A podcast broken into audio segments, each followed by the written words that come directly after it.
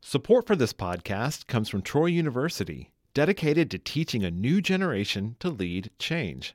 Information on leadership opportunities available to students from day one is at troy.edu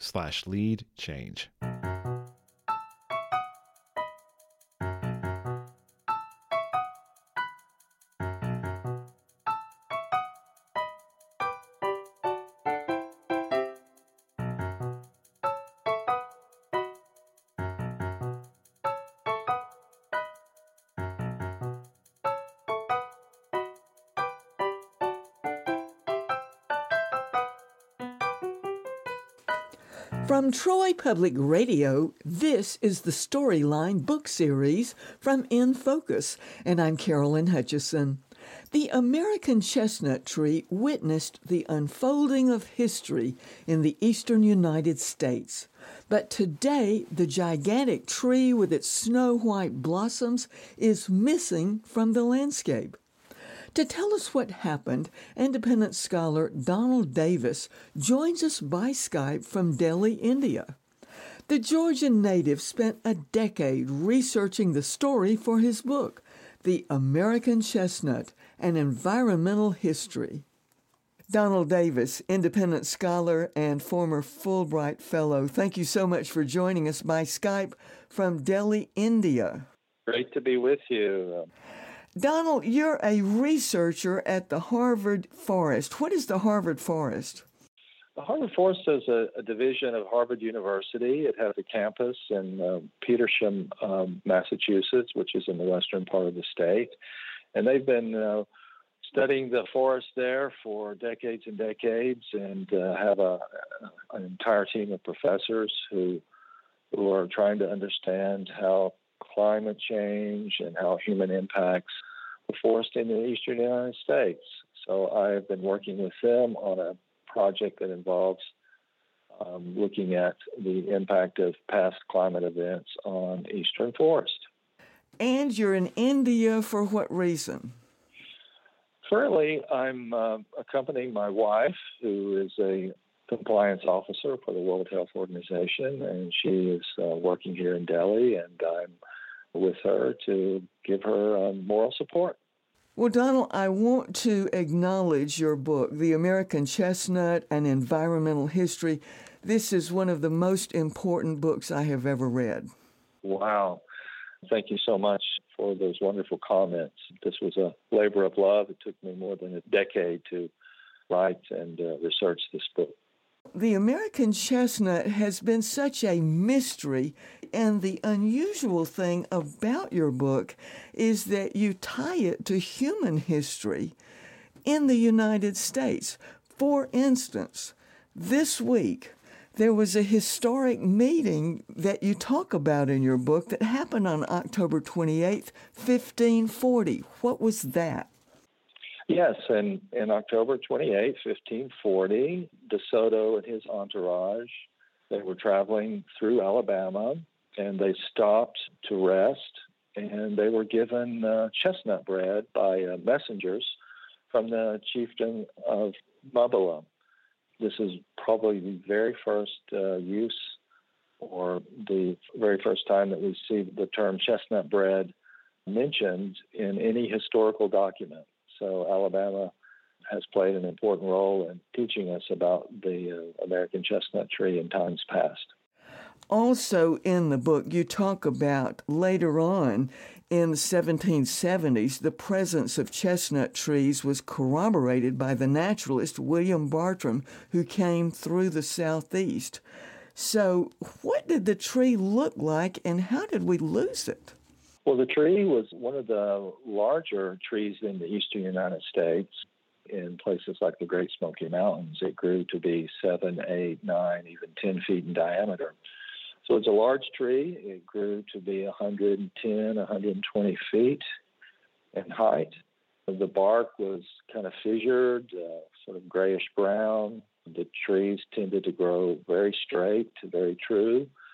In fact, because of that, they were used considerably in the late 1800s for telegraph poles and telephone poles.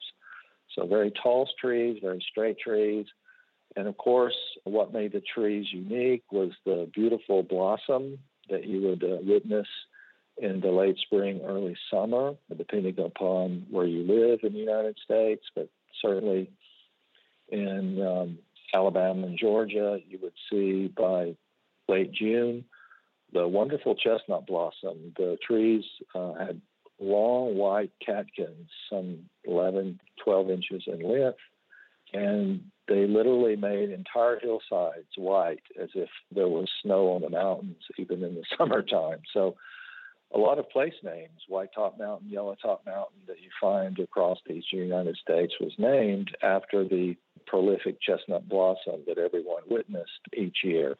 The leaves were sort of a standard green. However, in the fall, the leaves turned a beautiful brassy golden color, uh, sort of tinged with a little of orange and red, but for the most part, they had a kind of a golden brassy look. So even in the fall, we were aware of the chestnut uh, because of its beautiful coloration. Fast forward to 1904, and on page 32, there was something that happened at the New York Zoological Park. What happened there? There were some chestnut trees, but what was going on with them? Yes, there was uh, many uh, chestnut trees, literally hundreds of chestnut trees, and landscapers there, uh, the workers there, noticed some trees dying of sort of some unknown fungus or some unknown disease. And they asked William Murrill, who worked next door at the New York Botanical Garden, to come check out the trees. He did. He uh, suggested they spray them with a fungicide. He believed it was a type of fungus. He took samples back to his sort of laboratory at the Botanical Garden and uh, following year, the trees continued dying. He proclaimed that this was an unknown fungus and that they should monitor the trees carefully. And kind of the rest is history. From 1904 to 1910, almost all the trees in the New York City area began dying, spread fairly rapidly in the Northeast.